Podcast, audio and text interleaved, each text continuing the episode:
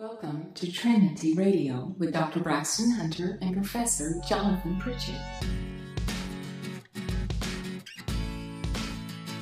We got Dr. Braxton Hunter, pretty talented and well known apologist, shared the stage with the William Lane Craigs to the Mike Liconas to all those guys. Jonathan Pritchett, Dr. Pritchett is here, and he is a New Testament guy, does a lot of stuff, a lot of podcasts, a lot of debates, so on and so forth. You can go out of this room tonight and be a Christian apologist.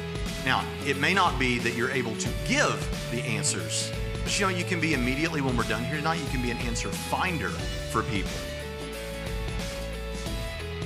Welcome to Trinity Radio. I'm Braxton Hunter, and along with me is Jonathan Pritchett. And today we're talking about current events, which we rarely do, so stick with us and enjoy it while it lasts. This is the first word. Angels and Demons from the book Truth Bombs. Many individuals find it difficult to accept the existence of angels and demons because it would mean accepting belief in supernatural non human beings. After all, by nature, they are spiritual entities. However, if we can demonstrate that God exists, as I've done in previous work and all over this podcast, and all over BraxtonHunter.com, then we already have good reason to believe in at least one supernatural being. If we know that one supernatural being exists, then why should we conclude that others can't exist? Think of it this way Premise 1. If at least one supernatural being has been shown to exist, then it is reasonable to believe in supernatural beings. 2. At least one supernatural being has been shown to exist. Therefore, 3. It is reasonable to believe in supernatural beings. Keep in mind, this is not a proof that angelic beings exist, but an explanation of why it is reasonable to, reasonable to believe that they do.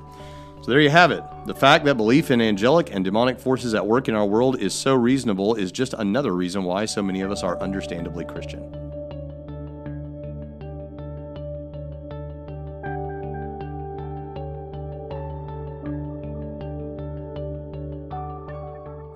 And now, today's topic.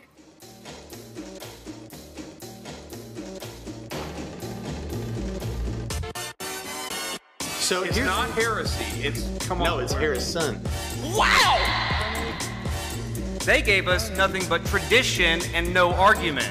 All they did was get on this stage, yell real loud, and set a straw man on fire. Okay, now this it I I, I was not impressed. I, I've never heard of this gentleman before, but Yeah, go ahead. Welcome back to the main show. Because I want to spare my producer slash co-host the, the hassle of having to insert a graphic, I'm going to hold up the book Truth Bombs. Brief thoughts on big issues. In the tradition of Braxton Hunter's book, which you can buy at Amazon or wherever, um, you should get it, even though you can get 100% of the contents free if you look around some uh, enough on the internet. Not hundred percent. Not Oh, hundred really? percent. The reason he says that is because uh, when I was trying to get the uh, trying to develop a social media platform in a greater way, uh, one of the things that they always tell you to do is to put together a an ebook and give that ebook away to people that sign up for a mailing list. And so I um, I did that, and I was so pleased with the way it all turned out. I just created it as a physical book too, and published it. And it's a collection of my blog articles for going a long ways back, and it's divided into like different sections, like evangelism, apologetics, theology, um, stuff like that, social issues. Uh, but not all of those blog articles that were once blog articles are still available, uh, except in this book. And in this book, also, you have. Uh, you know some other stuff that never was a blog article, so that's So, what it is. Yeah, but because it's truth bombs, big thoughts on big issues, brief thoughts on big issues, we're going to drop some brief thoughts on big issues. So. All right, we're going to drop and some truth chance to bombs. plug his book. Okay, thank you, Dr. Pritchett. I appreciate that. And if I had a book, yes, I could plug my book. I hear it every day. Yes, got it. So before we get into that, let me just say um, that I we did not have an episode of Trinity Radio last week, and the reason for that we rarely, if you'll notice, since the beginning of season eight, I think Probably. we have we have almost never missed an episode during a season of twenty two episodes. But you were literally on your deathbed. I went to uh, Terre Haute, Indiana, uh, to, and Marshall, Illinois, to do a series of events. One was a Right to Life event, and then two days later, I was going to be doing a men's conference at Marshall Baptist Church with Paul Cooper. So not on your deathbed. And then the next day, I was going to speak in his morning service. Uh, the but problem you is, did all of that. I did all of it. Now this this time of the year, almost every year, I get sick, uh, and it's not always the same thing. Three years ago, it was gallbladder attack. Two years ago, it was um, uh, adult chicken pox, which is what I'm convinced Job had in the book of Job. Um, and then l- uh, last year, I had, I think I just got sick with this, uh, same thing that I got sick with this year. And this year, I had the flu. And I got the flu while I was there, and I lose my voice pretty easily. Uh, my voice has been tortured for about 20 years of public speaking. And so, as a result of that, I can lose it pretty easily. Not usually just speaking, but if I have a cold or something on a, in addition to it. So, the right to life thing, I made it through. That went great. The next day, I thought I have a full day to recover, but I was talking to Paul Cooper all day, which wore my voice down.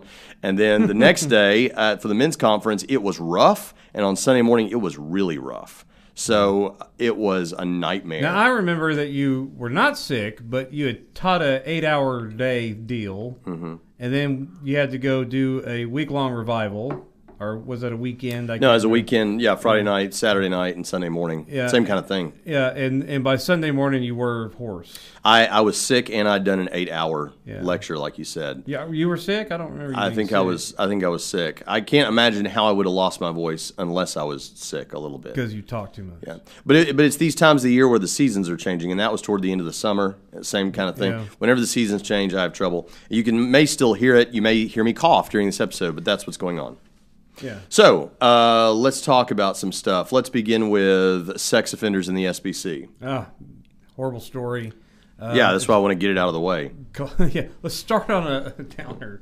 Okay, yeah, that's uh, the Houston Chronicle released uh, this past Sunday um, an expose, an investigative report on the past 20 years, I think, uh, since probably since 1998.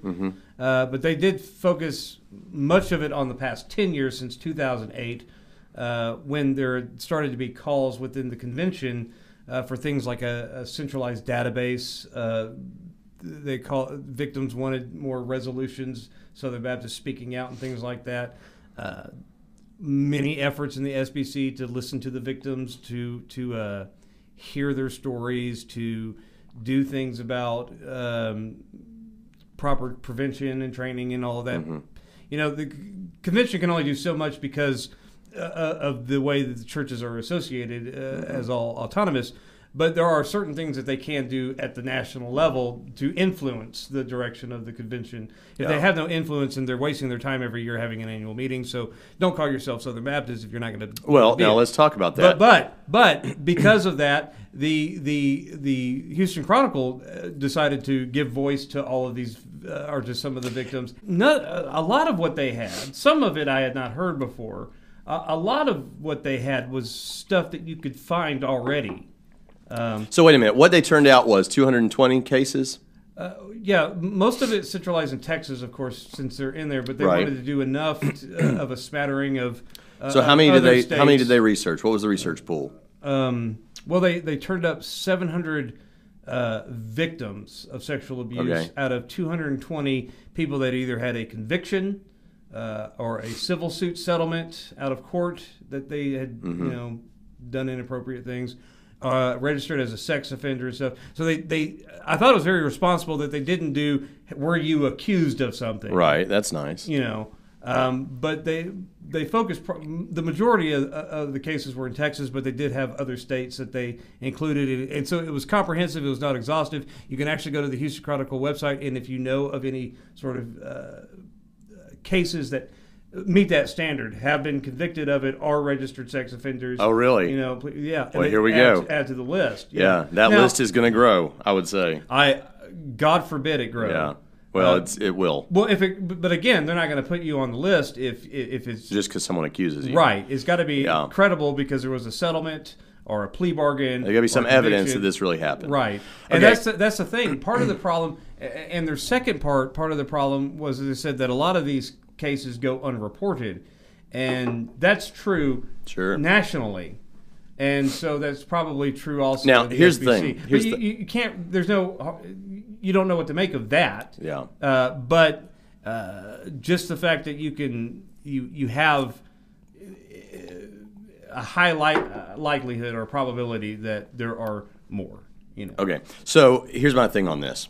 First of all, if there's one, that's too many. It doesn't matter how many cases exactly. It's good to know those numbers to know how widespread and what we need to Right. where we need to focus. Um, but if there's one, that's too many, right? So, th- so this is horrible. No matter how you want to dice it. So, if you want, someone wants to say, well, you know, actually that number is pretty low considering the fact that we got forty-seven thousand churches or whatever, and uh, you know maybe uh, over hundred thousand staff members, or whatever. It's probably more than that. Um, but the fact of the matter is, it's still a problem if you have one. Now, to the point. Now, here's the thing. Here's what we. and, and, and uh, I will say this: comparison to the to the to the Catholic scandal, for example. Yeah. Catholic scandals, you have they, they, you see these numbers in four thousand and, and, and whatever. Those are allegations. Yeah. What they stayed away from allegations. If you open that up to allegations, that 220 is going to become Right, right, 220, and, and we understand that. You know, so, yeah. so now here, here's the thing about this. First of all, let me say what I think should should definitely be done. Okay. Yeah. Number one, the SBC does need to issue a statement at their next annual convention meeting, and they need to apologize uh, for this, and they need to uh, uh, make a commitment or whatever they do. You know, a resolution going forward that we're against this, and we're uh, all the things that shouldn't need to be said, but because this happened, now you got to say them. Right. We need to do all those things. Uh, Greear needs to uh, formulate a task force, Which he, which he did. Okay, He did at the last year's meeting because he was trying to get he was getting ahead of this. Well, yeah, he under. I think he knew that because of the way the culture was going with the Mm-hmm. Me Too movement and all that. Now, people can say, "Oh, you're just getting caught up in secular Me Too." No, Yeah. this is a real thing, and Yeah. Houston just shined a big Now, spotlight yeah, but it. here's the thing. But I think he was If you- trying to get ahead you- of it if because you, he wanted but if you're, but if you're always going to say, like you always say, when I always ask you, why are you so fixated on the Southern Baptist Convention, and we have a lot of listeners that think that all you want to do is trash the SBC. If you're really going to say that the SBC is the bellwether for all these other Uh, Hang evangelical on. denominations, Adrian Rogers said that. Okay, he said it. Adrian. Now, if He Adrian said it, but you said echo it, I him, right? believe it. That settles it. Is that right? true? What the Adrian he believed in said eternal it? security. Do you believe that? No. Okay, so okay, so here's the thing. But he said it, and you echoed it. All right. Yeah, I and agree that with settles you. it. So if that's the case, then this isn't just an SBC problem. This is an evangelical there's problem. The, the, uh, well, uh, beyond that, it's uh, there was an expose, kind of an investigative report on the independent fundamentalist Baptist movement that's Oh, yeah. equally horrible. Yeah. uh, all kinds of crazy stuff going on uh, with, them on this issue as well. And, Right. uh, uh, now, a lot of now, I, I could you just make a blanket statement you can find it in every denomination? Sure. How Yeah. widespread of it is? Well, a lot of denominations aren't even that big. Another thing that needs to happen is um, local DOMs. Uh, For those that don't know the SBC language, a director of missions The is a yeah, it's like the association. So i- i- at least in most places, still different little regions, like little counties or whatever, in a particular state, will have uh, an association of churches. There might be 25 churches, there might be 100 churches, but there's a DOM, director of missions, who is responsible for that. Why is he called director of missions? Aha, very interesting. Come back to that point in a minute because it affects this whole thing. But uh, the director of missions uh, needs to be given. This is one of the things that they do. They are given resources, or they're to locate resources that can be helpful to the churches that are in their association. Now, they're not like a presbyter where or whatever, where they get to oversee those churches, but they can provide resources, and often they provide you know seminary classes on site or whatever. What we need to do, uh, what the SBC needs to do, is the SBC needs to make sure that each of those DOMs gets it in some annual conference or something, or some internet conference or whatever. Or the state convention. And yeah, that'd be good. And because they're all going to go to that. And then they're also going to have going to need to uh, try to get those pastors to pay attention to this and maybe present it to their staff. Yeah, well, a couple things about that. Number one, uh, to all the DOMs out there, I know that you have one of the most thankless jobs in the Southern Baptist Convention, and I salute you because I know that you guys, uh, many of you guys, probably, I know somebody's going to say, well, then my DOM doesn't do nothing. But for the most part, is a thankless job, and they do a lot of work for a lot of churches. so I want to say sure. that I appreciate directors of missions. They're stretched too thin. They don't have the money do, a lot of times to do the things that need to be done for this kind of thing, and they don't get a lot of support. Mm-hmm. Yeah. Uh, You've you've been to Southern Baptist pastor. I've been a Southern Baptist pastor. You know when the director of missions wants to get the association pastors together for a lunch uh, and a devotional and all of that kind of thing. Uh, most of the pastors don't even show up for that kind of Yeah, thing. and then what he's got to, Yeah. and I thought this was a problem in my, this was, I, I my association in McMinnville, Tennessee, when I was pastor there.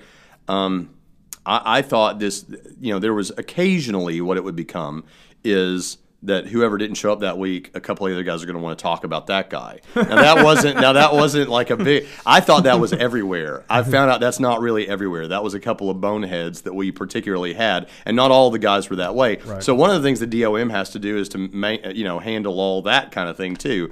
Uh, but Uh, other Baptist traditions have associations too, and I think uh, other denominations have. They have do, but I'm just using the language of. And why is it called director of missions? Now, let me let me pivot here and say, so what you've heard, what you've just heard, is my telling you this is awful. As a lifelong Southern Baptist, this is an awful thing. I think we need to do something about it. We don't even need to worry about what's going on in other denominations. If it's going on in our denomination, it's bad enough. We get, we need to fix it, right? That's all those things are true. I think this is awful. I'm not trying to stick up for anybody just because it's my denomination. Having said that, we need to point out some relevant differences between the Catholic situation and a situation with something like the SBC. And we need to point out why, in response to what you said a while ago about, uh, well, if if the if the uh, convention leadership doesn't have any pull, then why do we have a convention? Aha! Why do we have a convention? And why is this person called the director of missions? It's because the SBC historically was organized for the purposes of cooperating missionally to reach people in North America and around the world. Right. That's the point. The point was not let's get together so that we can, uh, you know, oversee each other in some, you know, integrated way, or to uh, the, the convention leadership gets to decide who your pastor is, or even gets to really poke their nose around very much. The whole point was let's cooperate in missions. And that's why the SBC came to exist. It's also why it is such a big tent. And you can have like various views on soteriology, various views on the end times, various views on certain social issues. And the reason is because the point was not anything other than a simplistic doctrinal statement and Let's dump all our work. money into this so that we can do missions like. And what has that done? That has made the Southern Baptist Convention one of the most powerful, Here if not the most, if not the most powerful evangelistic movement worldwide That that, has ever every year. existed. But it may shrink every year, but still, that's where it, what it got it to where it was. Is uh, we Now, wait, We no, need to have a show well, on whether on. or not that's effective missions but, or not. but, but hold on a second. But hold on a second. So, but- so, but hold on a second. So, what does that mean? So, what does that mean for this current issue? Yeah. It means that can Joe Southern Baptist out here, who's who's just a, a search committee member, a search Mm-hmm. committee being a group that looks for a new pastor. Okay, a search committee member. He's he's 65. Let's paint a picture. He's 65. He owns a local business. He's gone to church all his life. Loves his wife. Pays his taxes. Kind of you know knows the Bible fairly well, but he's not a you know like a New Testament scholar or anything. Okay. Now, Joe Southern Baptist, can he be proud to to be involved in this convention if he never goes to the annual meeting and he doesn't even watch it online? Yes, he can. You know why? Because 10 cents out of every dollar, depending on how the church dishes that out, is going to go to these missions organizations. Isn't it a thing that like that should be the standard? But like they always find out that the everyone who becomes president or second vice president or whatever, their church always gives way less. Well, I can't And, then, and then there's always a group of Southern Baptists who point out how little they give to the cooperative program. Yeah. Isn't that always a stink? well, I can't year? I can't speak to that, and I can't speak to what is actually done with those funds, but I know that mm. they're funding NAMB and IMB somehow. Okay, so so then so that so that so he can be proud of that. Now, does he does Joe search committee member, the guy we just painted you a picture of, who if he knew about a sex offender, he would go punch him in the face. Okay, Yeah. does, is that guy Joe- is that exactly what he would do. He'd get Is "Come that boys." guy- I mean, they don't they don't call the police; they get a bat. so is that guy You know. Personally responsible In Arkansas, for these cases of sex offenders in the SBC merely because he's a member of a Southern Baptist church. No. Okay, he's not. And here's why. It- because there is no direct line of transmission. Like if if if some pastor say uh, you know is some sex offender does does something inappropriate and then and then he goes to this new church and Joe Search member doesn't do a background check. Now that's his problem. That's where he messed up. But now this guy's in there. And, and and now he's the pastor and they don't know anything about it and that church where he was before where that happened they never reported it Right. it never got out okay now how is that joe search member's fault and worse how is that the southern baptist convention's leadership's fault if they have no way to know that Yeah, uh, I agree with you. Mm-hmm. Not the point. The, here's the point. oh that's my point Okay, that that he has no personal blame. Well, no, the point. No, if the point is Yeah. the SBC, including all of its leadership down to the grassroots level, is at fault or shares some blame because they're a part of this organization. I, I get that we we should make a statement or something to that effect because that's the appropriate thing to do. But honestly, how is Joe Search member? Right. no- How is nobody- it his no- no- fault? nobody's saying that this that that little that there was sex abuse in churches across. Therefore, Joe's sex uh, Right. Joe search committee is to bl- blame Joe's not to blame. H- here's where you can blame him if his attitude is. Not my church, so not my problem. Well, yeah, but you're Because you're making assumptions about participate- Joe Search no, I know. now. No, I'm saying if he were to say that, not my that wasn't at my church, Mm-hmm. so that's not my problem. If he was to say that, well, he participates in a church that sends messengers to this thing where they do things like pass resolution and form task force to investigate how to implement tools through the various things the cooperative program pays for, Right. whether it's the seminaries or the state conventions or other things that that can prepare for preventative measures and training and better uh, instruction on how to handle these sorts of things when they come up in the local church. And he says, "No, I don't want to do anything about that." Or the uh, leadership of the uh, resolutions committee at the annual meeting says, "We're, we're going to keep." Throwing these resolu Bart Barber, uh, who is a trustee at Southern uh, Southwestern Baptist Theological Seminary, just posted a a resolution that he submitted as recent as 2016 uh, on doing something about this and apologizing to victims and not paying attention to the victims, trying to leave it to the, the watchdog people as if being insensitive and we don't want to listen Yeah. to your stories. Now, if if Joe Search Committee continues to send messengers who continue to, to, to share in the out of sight, out of mind mentality, yes, there is a sense in which Yeah, but all you're saying now yeah. is if someone is directly involved and they're not acting right, then they're to blame. Yeah, I agree. But the point is, what about the people that are Southern Baptist Yeah. but don't have any knowledge of something? How, okay, and then Right. If you don't, ha- if you don't know, but, And- but but you can blame the leadership for him not knowing because they have tried to. Okay, now if someone's Out of sight, covered, mind, if something, okay, now see now here's Now, I'm not talking about covering up local Okay. case. I'm talking about the denomination saying we don't want to bring. we don't this want to to deal with floor. it. Okay, Right. But here's another thing. Here's another thing. Uh, an important difference, and then I'm going to move on to something else because honestly, it doesn't This matter. so honestly, it doesn't. thoughts. Honestly, it doesn't matter who's to blame. We shouldn't be worrying so much about who's to blame, except to take action to resolve the problem. We need to be worrying about how to resolve the problem. Okay, and I'm focusing right now on the blame issue because I know that's what's on everyone's mind. It's not really what matters most. I don't care. You know, I, I've been in Southern Baptist churches all my life, Yeah. but if Southern Baptist Church suddenly didn't exist anymore, it's going to almost affect my life none. Okay, except that I, those are usually the people that mostly have me come speak. Right. Okay, but I Well, appreciate it. I appreciate it for what it is, and I'm a lifelong Southern Baptist. But now here, here's the thing: that is a difference between the Catholic situation and the SBC situation. One of those problems is one of the differences is the SBC and a lot of other evangelical denominations, as you mentioned in passing a while ago, is they are they have church autonomy. Yeah. Now, people that listen to our show from other denominations may not be aware of this, but there isn't like some like the director of missions, as we referred to. That's he Has doesn't no have no authority. he has no authority. He can't tell a church what to do. Right. The convention can't tell a church what to do. The most a con- the convention can do, as far as I'm aware, is say we we're going to not consider you a part of the Southern Baptist Convention on paper anymore. Right. That's I mean Which- that's which they've never done. In which we and we even can't make you take the name that, on your church off your sign or something. So so Actually, I actually I think you can. They can if you're identifying as a Southern Baptist Church after you've been this fellowship. Okay, but if I wanna say my ch- my cooperation means that you get rights to certain emblems and, and trademarked logos and things like Yeah, that. Yeah, okay, that's fine. You can take the little cross with the globe and the Right, Bible. exactly. But here's the thing: if I say my name in my church is Marshall Baptist Church, Oh, Baptist, yeah. Okay, well that's f- fair game because Baptist is just a historic Christian term, Right, because not all right? Baptist churches are even Southern. That's right. Baptist. So, so th- there's almost nothing they can do. So, if you have this opinion, but in the Catholic Church, on the other hand, if something happens, there is a direct line straight to the Vatican. I'm not. I don't know about direct line, but there is a line The all the way up the chain of command within your region, then Yeah. to the nation, then to Yeah. the Rome. and, you and- know. yeah, and and and the fact that they actually shelter these people who are fleeing Yeah. prosecution and participating in the cover-ups and, and all. I mean, it's it's horrible. What it's not even. I mean, J.D. Greear's not hiding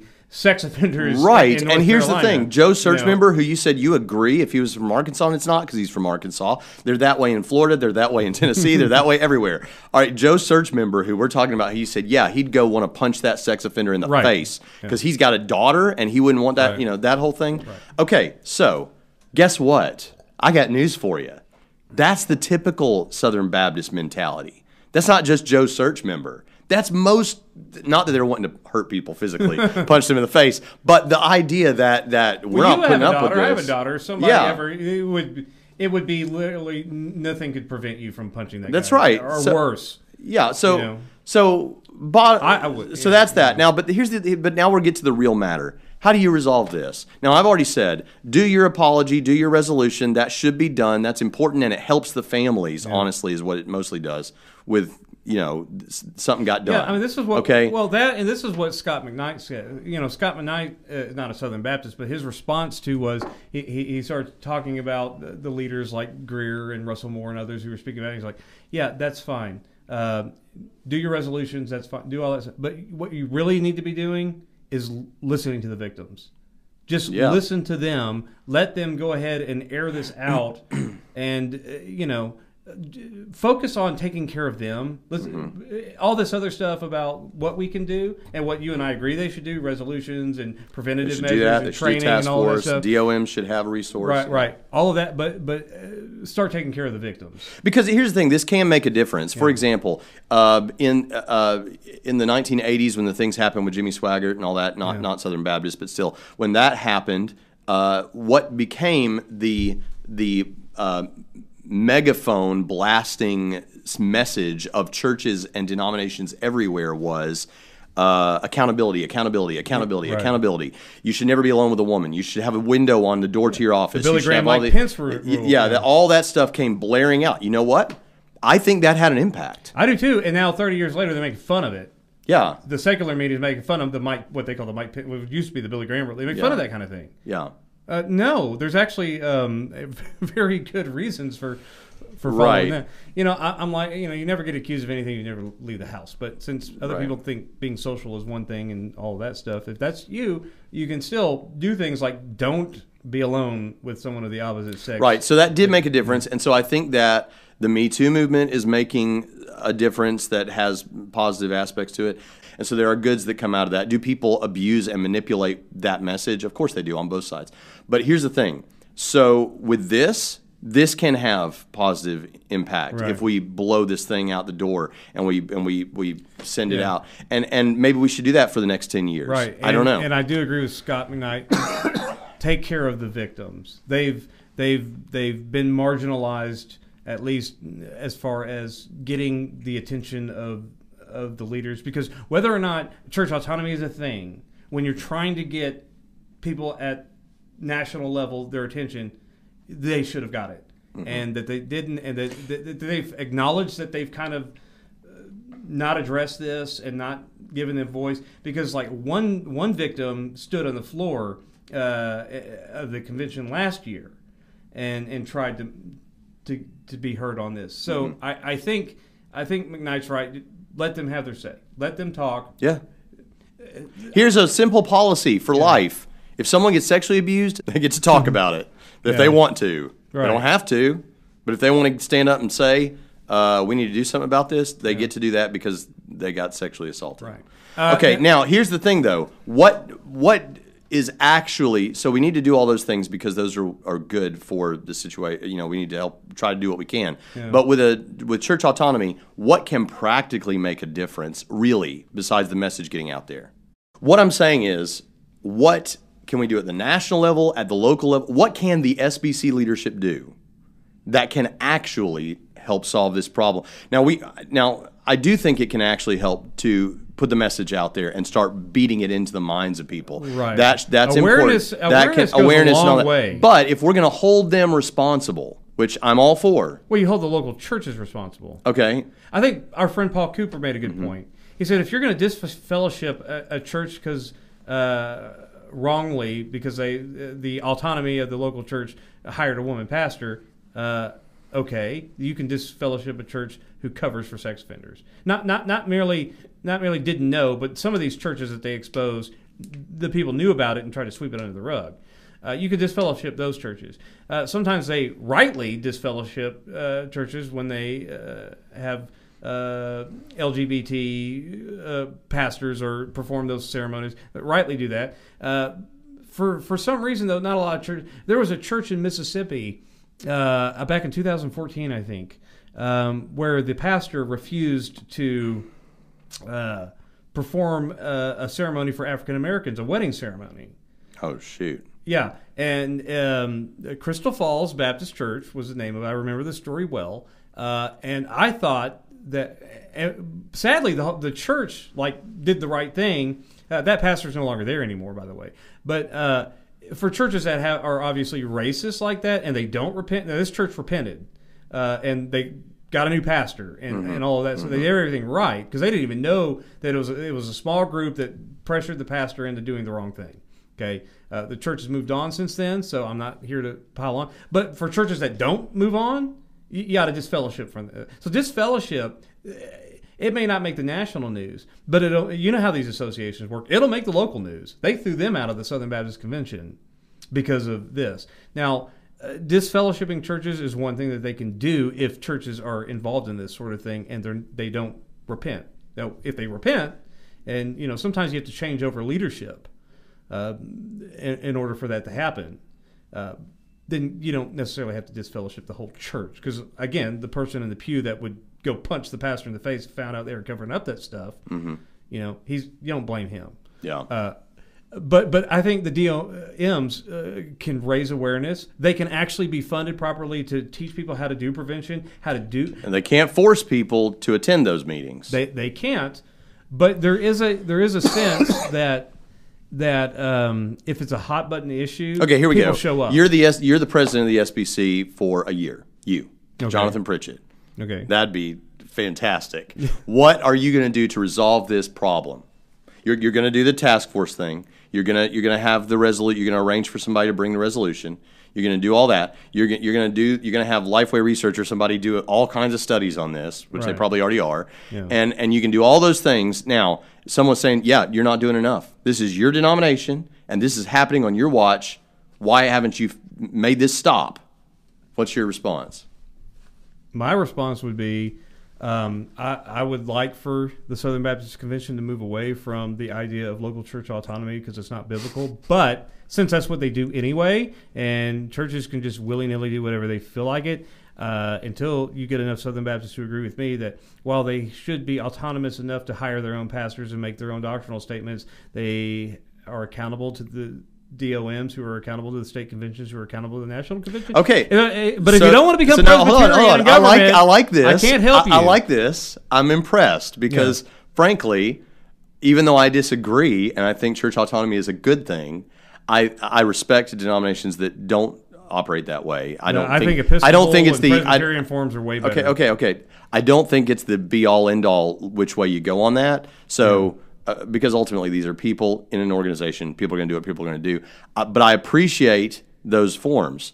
But even though I disagree with you, I did not expect that as the response yeah. because, frankly, that is the most direct, possibly, you know, could could actually answer the problem better. Is if you had an organization like the SBC who says we're we're going to oversee this whole thing we're going to be poking our nose into your church, and we can tell you what to do, right. and we and we can not only kick you out, but but do worse. You know, we can like we'll maybe bring the legal action if we have to or right. whatever. You know that that fixes that, it. it you, may be a you can't, yeah. you can't do that in the SBC. But no, here's, here's thank God. But that but that's no, there one are people answer. saying that there is a movement that because I said that out loud. Somebody mm-hmm. that because I actually agree with that that you maybe you know if you're not going to be an independent non-denominational church, then if you're going to be in a denomination, have a real one. Okay, not like the Southern Baptist Convention. Have a top-down kind of Episcopalian or Presbyterian type system. I don't know why that means that. okay. But real. some people believe that the Southern ba- this was a conspiracy. I've heard this on the internet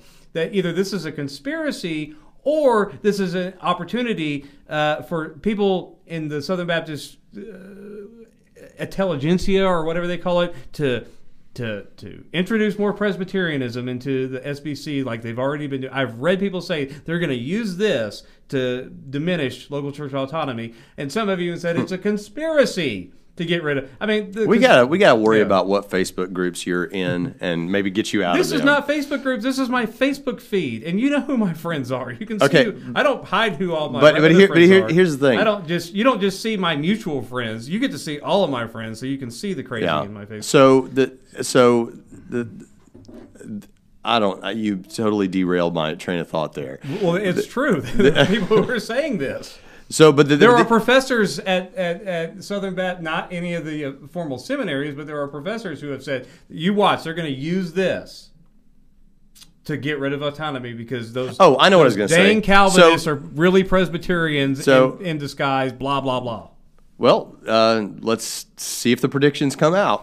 but here, but here's the thing: it's like I tell my daughter, there are good and bad people in every in everywhere. Yes. You know, it's so. It, th- this is why I've got a problem with the very concept. Why you can't leave the house, kids? This, this is why I've got a problem with the very concept that there's something uniquely evil about the SBC that this is happening.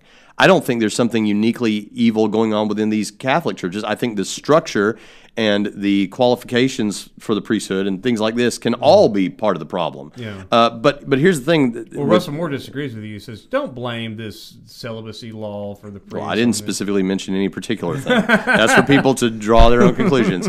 Uh, all I'm saying is, and it shouldn't be a surprise, that I disagree with the ecclesiology of the Roman Catholic Church. Is that a big surprise?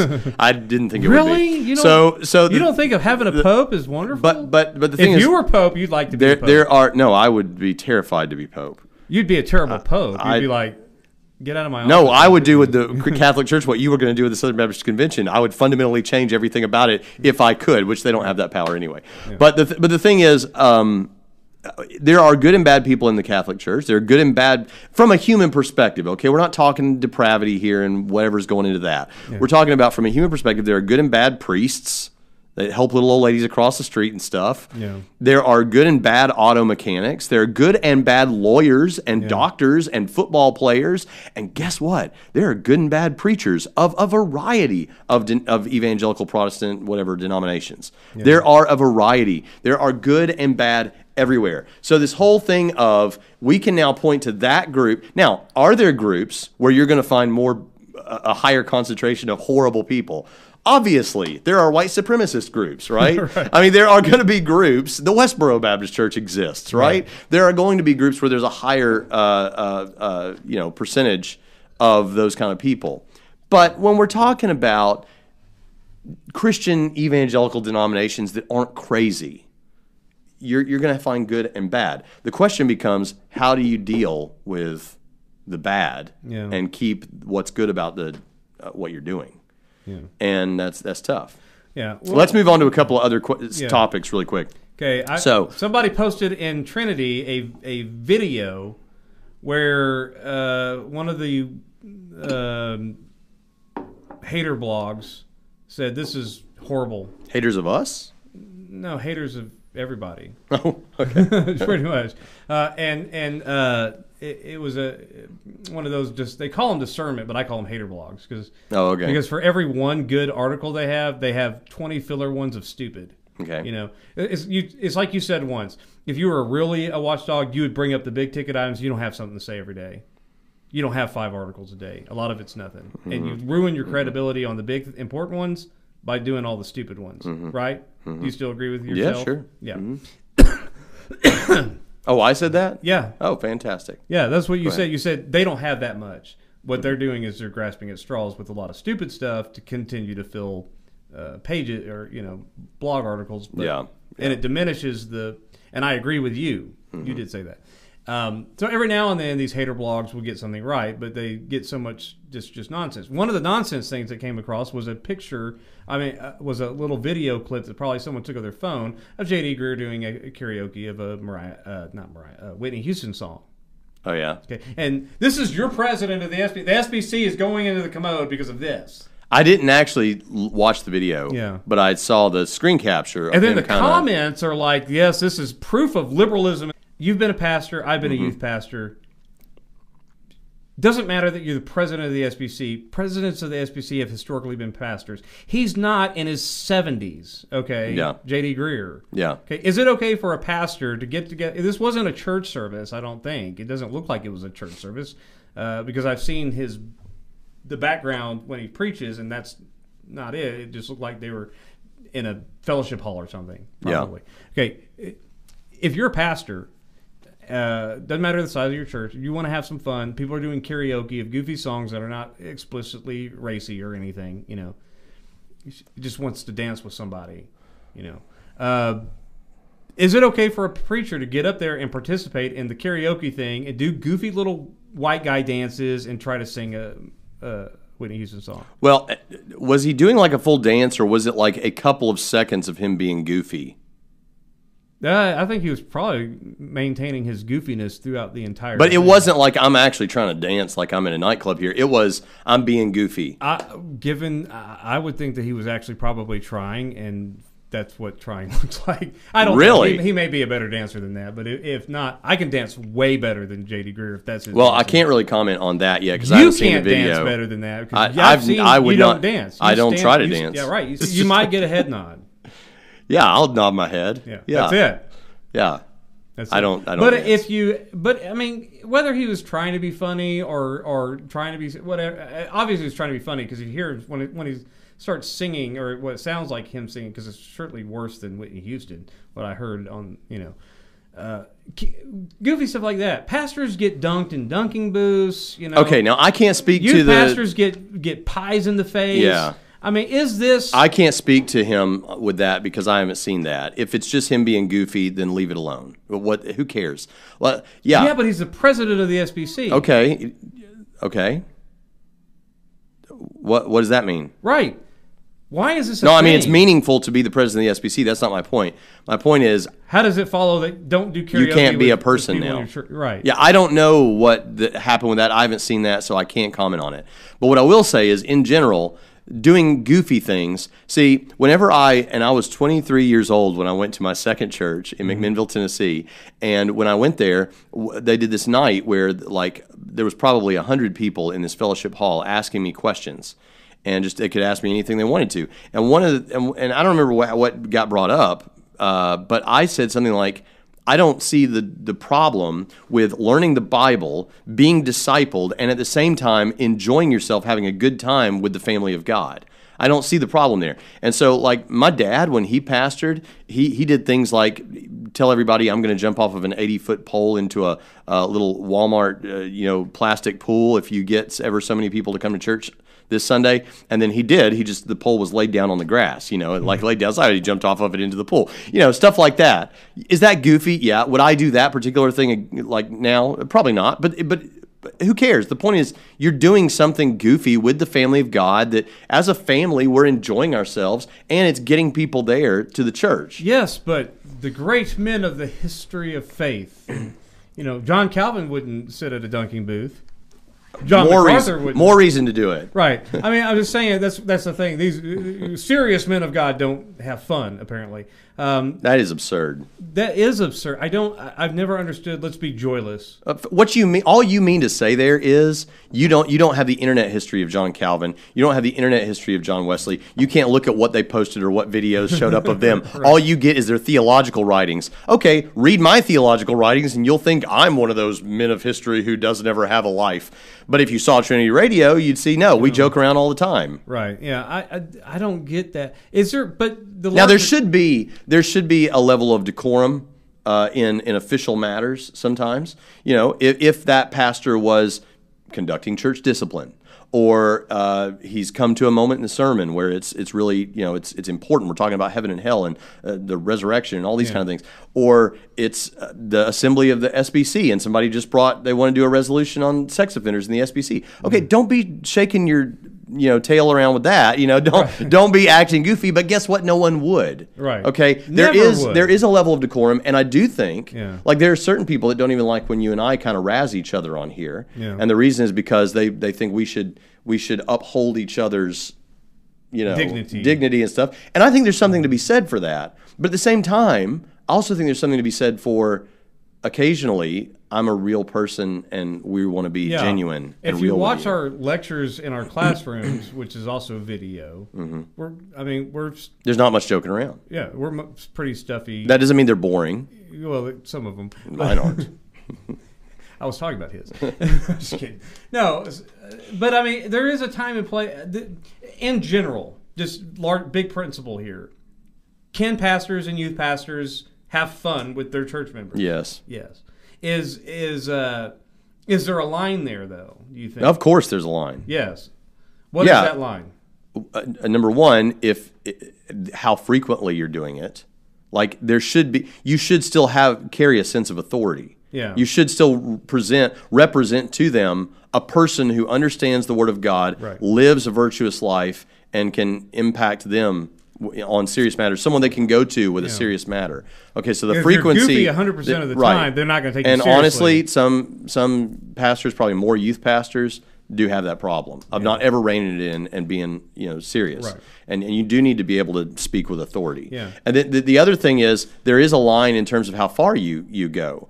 Uh, you shouldn't you shouldn't it shouldn't be indecent. There shouldn't be any joking Right. that's indecent Or or immodest or certainly not immoral. Yeah. You know, nothing like that. It should only be the kinds of things you could do in front of your grandmother and she might she might Chuckle. wince, but she's not going to Yeah. be bothered. Okay, Right.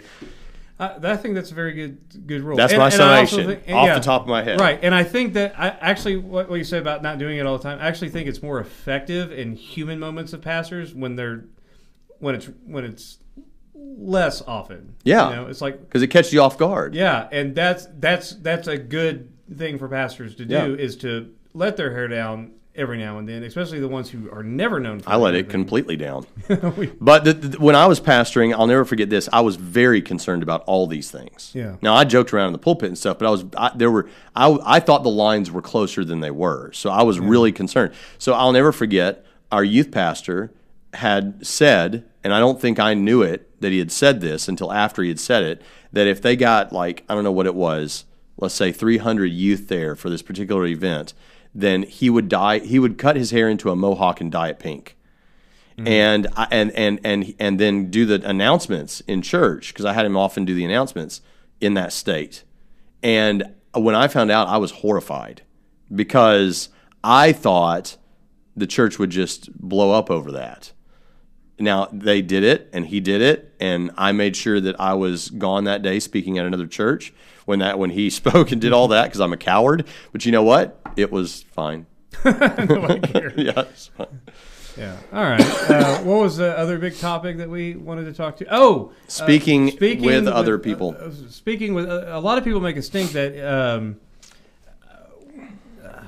few years ago somebody wrote an article about Nabil Qureshi because he spoke at an event where there was these other speakers, and then it seems like uh, very often we also see uh, more and more these hater blogs saying if you speak with that person or if you speak with that person because that person also speaks with some other person even you know? Uh, you're now uh, a bridge too far you're now to be shunned you're that's horrible you're evil wicked now you speak at a lot of things I've If- never spoken with anyone that I think the hater blogs would give me trouble over. Right, But, but- I would. And here's the thing. Here's yeah my- that's what i was going to ask if you had an opportunity to speak in front of 10000 people Yeah, and there's going to be a Catholic, an atheist, and a Mormon speaking as well. uh, or or a prosperity gospel person. Okay. Yeah. Now, here's the thing. I would speak there with two caveats, and this is where I may agree a little bit with the hater blogs. I would speak there with two caveats. Uh, one, if the if anyone on that stage says, as though they're representing that event, that the people who are speaking here, um, th- these people that are speaking here, are all united on this greatest thing or whatever, then I'm going to need to be allowed to say, um, we're not united in these senses and lay them out. Yeah. If, if someone speaks as though we're speaking with a unified voice, like it's some kind of just ecumenical, even though we all disagree, we all agree, and even though there's contradictions, it doesn't matter. No, no, no. I'm going to point that out. And if they want to throw me out, well, I get thrown out then because I'm, I'm going to want to say that. And I would tell them that up front. And, um, and, um, uh, and I don't remember what this other thing that I was going to say was. But here's the thing about that if I got to speak, Ray Comfort was asked to speak at the at some kind of atheist event, and he went and did it. Yeah. And they didn't tell him like he couldn't say certain things. Just come, we're going to let you come talk at our event, and he did, and then he left. And you know, okay, if someone invited, if an atheist group invited me to come speak, I'm gonna come speak. How often does the world say, "Come preach to us, please"? You know. Now, the, another, what it would be a good important question is if a group asks you to speak and you know that you fundamentally have an issue with what they believe, should you then take their money if they want to pay you an, uh, an honorarium? I, I don't know that I would take their money. Really? Yeah, I might not take their money. Just because I would want people to know I'm not I'm not for it's not I'm not doing this for the money and here's me proving it to you. Yeah. Whereas if a Christian brother gives me money when I come to his church, I, I don't require it, but I'm going to take it. You know, that's it's fine. We, we understand where each other are. But that I think that's an important thing. Um, as long as there's no assumption That, you're, yeah, I stand with the Mormon on Jesus or right, whatever. Yeah. and as long as I'm free to say what I want and they don't get to put guardrails on it. right. But that's why people like me don't normally. caveat that you forgot maybe, about? but but maybe that's why I don't get asked to speak with Mormons and Catholics and stuff. Very So often. was that the second caveat that you forgot that they don't put? I don't know, but it's a good one. Add it to the list. So, but okay. here, here's Well, the I thing. just wanted to make sure you should have. said- You were supposed to say yes, so that it looked like you remember what you were trying I'm, to say. I'm being honest about it. But here's the thing: if if I've now I have done, I've done something like this. I think those are two good caveats, though. Yeah, One, no guardrails yeah. on what I say, and two, if somebody acts like I'm, I, I stand with that. Uh, no, I'm, I'm going to throw that under the bus. Sure, and uh, you know that doesn't mean that I'm going to necessarily try to be a jerk. Okay, Right. Every pastor who's been in a small town it has been asked to speak at the National Day of Prayer on the square. You know, go down here to the square, and we're all going to pray, and we're going to do the whole thing. I've done that. I know other people have done that. Okay, when you do that, you're there with all those people. The Mormon guys there, the Catholic guys there, the, the- they're all there. And you know what? Uh, you you you do not you, you get you know why you're there, and so you get up to do your thing. You don't take that as an opportunity to have a bully pulpit to talk about this heretic who's going to pray after I get done praying. His prayer doesn't even count. Mine's the one that counts. Don't listen to him. In fact, after I get done, y'all need to go over there to Aunt Sassy's diner and go have some whatever. you know that don't listen to this Catholic guy or this Mormon guy or whatever. You know you don't be a jerk. But yeah, I should be able to speak my mind. And if we're, let's say, well, what's the nature of this event? What's the nature of this? To what was the nature of the Nabil Qureshi event? Do you know? Uh, I don't. It's on the mall at DC or something, and the whole point. Let's say the whole point was we're worried about morality in America, and we've got a Catholic, a Mormon, and, and a and a me. Okay, up there. I should be able to talk about in that discussion of morality in America how you need to uh, number one to have a grounding a basis for morality you need to believe in the one true God who is the God of classical Christian theism I should be able to say that and if the Mormon doesn't like that because I said classical Christian theism. And if the imam or whatever doesn't like that, or if the uh, Catholic guy thought it was a little too outspoken, sorry, you asked me to come speak, and this is what I do. Right. So don't try to be a jerk, but we're not going to compromise our So, message. but okay, within evangelicalism, though, uh, just kind of a you and uh, um, Kenneth Copeland and Creflo Dollar are all going to be y'all are the you're the, the, the headliners. Do you do you put your you no. I probably wouldn't do that. you wouldn't do that. Now, if it's overwhelmingly a particular kind of prosperity teacher, for example, Yeah. and then me, well, what is that? Well, that absolutely makes you look like you're in with that hurts your reputation, I think. But if it's just here's five different kinds of religious people, Yeah. and I'm one of them, So That's you- a different so category. Within, so if these, pe- so if it's you and and mostly uh, charismatic prosperity preachers, you, you don't do that. let's see, it's me, Rick Warren, um, Creflo Dollar, uh, Al Mohler, and Todd Bentley. Okay, I don't know who that is, but fine. Okay, though that's your spread. Those people are different enough that I'm a different. I'm I'm one of several different voices. But if it's Benny Hinn, Kenneth Copeland, Creflo Dollar, and Braxton, yeah, it's like or just like if it was three Mormons and me. you don't, yeah, You know? you don't do that. Well, that's an apologetic. Well, that might be different yeah, because but the if whole. it's three heretics and you, if it's well, the problem with the, there's something about the way you stated that one Hmm. because prosperity preachers is that what we're saying they are? Prosperity preachers are close enough in ter- they're in the evangelical world that someone might mistake me for that. Now they won't if they listen to anything I ever say, Right. but they might if they just heard I was at that conference. So you say no to that conference. Okay. yeah, which may reveal that this is a case by case. But if Leighton Flowers said yes to that conference, do you disassociate yourself from? no, absolutely Flowers? not. But I would tell Leighton I don't think you ought to do that. But hey, Okay. So so if you have a chance to speak truth into a diverse audience, you take it. If you're going to be the one truth guy and a bunch of people saying, "If you sow me a seed, you'll get a billion. dollars." unless and you brought out a good point though, unless the difference is stark enough that it's obvious. So, for example, not to charismatics, uh, or not not to charismatics, not to uh, prosperity type guys and me, but to atheists and me, yeah, that's fine. Because it's obvious. The difference is obvious Right. to anyone. If someone heard that the conference was Richard Dawkins, um, um, Dan, Dan Barker, and Braxton Hunter, nobody's thinking, oh, Braxton Hunter's an atheist now. no, they're thinking, wow, Braxton got a great opportunity to Yeah, speak some right. truth to these guys. So uh, you know you can't, but you would never say, Leighton, I'm, I I don't think you should do this. And since you're going to do it, we, I, I'm throwing you under the bus in Trinity Radio. Yeah, No. no. No. Well, no. Bec- well, I'd want to know what his reasons are, but no. I, if he if he's going to do it, I know enough about Leighton to know that if he was going to do it, he has an answer. He has a reason. His reason is probably the reason I would give for the atheist thing. I he would just feel that way, perhaps about prosperity people. I'm going to get an opportunity to speak to people who admire them, and maybe I can change some hearts and minds. Okay, but I do think I would feel a compulsion. I I would have to be free to speak my mind at one of these events. Yeah, What about you? You agree with me? I do. Okay, Uh, that was if, easy. If, yeah, if I'm if, if it's me on a poster with Kenneth Copeland, Creflo Dollar, and Benny Hinn, yeah, I'm not going to do that because. And number one, we we there's a. Uh, I, I don't. I don't think that they're going to allow me to say what I would say because Mm-hmm. my instinct is to. I'm going to throw every one of my guests under the bus and say you all need to repent. Right. Uh, but number two, even when the guys have gone in and do that kind of thing, they they de- they delete your video they, they- whenever they post all the videos and stuff. I mean, even even um, uh, one time people you don't associate with that, but um, there was Matt Chandler spoke at an event. Uh, I can't remember the name of it. Uh, Code Red or Red something. I have no idea. Anyway, it was some some sort of event that it was him, and then uh, even T.D. Jakes was there, and other people were there, and he went and did it, and then they screened out his his thing. So. Uh, they have a history of, of if you go They'll in cut there, you out if say you do thing, say it, so it yeah, won't do any good yeah, except for the right. people that were there.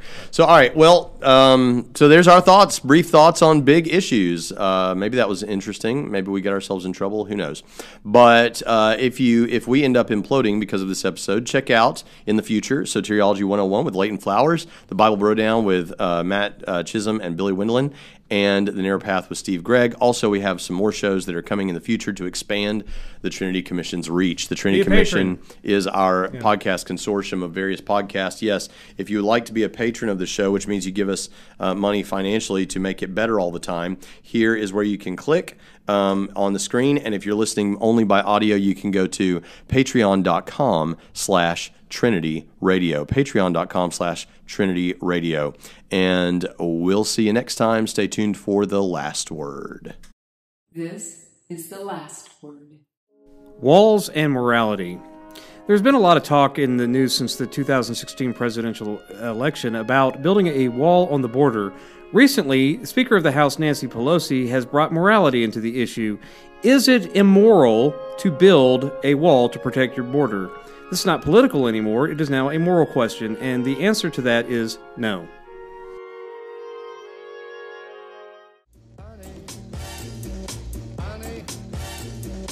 If you would like more content, click here and keep watching Bible studies. Click up here. And finally, we want you to subscribe. We need more subscribers, so click here.